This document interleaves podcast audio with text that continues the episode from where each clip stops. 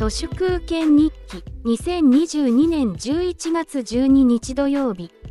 オーディブルで銃・病原菌・鉄を耳から聞いていて今日なるほどなと思ったのは人類の歴史を遠くから引いてみるとどうやら2つのことが言えそうで1つはどんな時代でも天才的なあるいはカリスマチックな個人がとてつもないイノベーションを生み出すわけではない。という指摘でいかにも天才と思われている個人は先行する発明の後ちょうど日の目を見るタイミングにそこにたまたまいただけでありそのカリスマを引き継ぐ後に続く人々がいたのが実際ということで例えばエジソンは発明家というよりはマーケターでした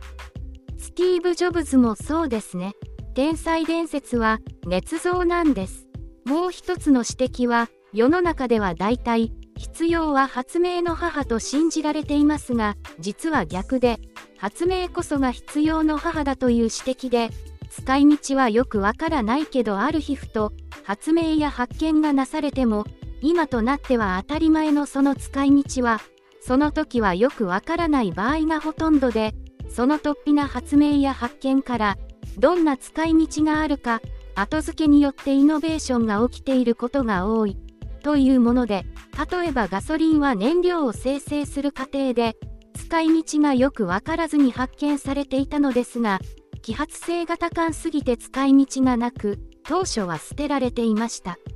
ところが、電気自動車がうまくいかなくて、内燃機関を研究する中で、揮発性の高いガソリンこそが最適であることが後から見出され自動車の普及に役立ったということですこの2つのポイントから考えるとトヨタやソニー NTT などが次世代半導体を国産しようとするラピダスなる日の丸半導体プロジェクト謎は頭のおかしなイノベーションと大差のないまるで成功見込みのない天下の愚策であって半導体が思い通りに世界から買ってこられなくなったからじゃあ自分で作ろうとする。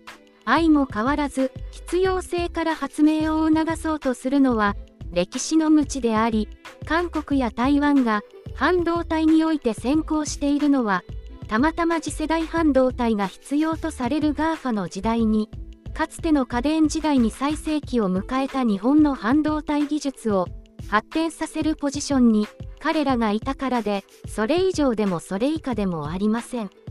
全然関係ないですが、ミニマリズム車中泊をする際、夜眠る時にサイドガラスの目隠し、シェードをどうするかネットでいくら検索しても、ガラスの型を新聞紙などで取って、樹脂製のボードのようなものをカッターで切り抜くような、あるいは車内に何らかのカーテンレールを敷いて、部屋のようにカーテンを覆うみたいな、やたらと手間のかかる、パッとしない方法しかないんですけど、ダイソーのガスレンジを取り囲むアルミホイルをサイドガラスに押し当ててカーブを作り、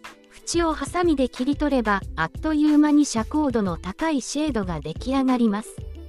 そういうのを見つけられた時に、発明ではなく必要が満たされて、私はやたらと嬉しくなります。本日は以上です。ありがとうございました。人の行く裏に道あり花の山。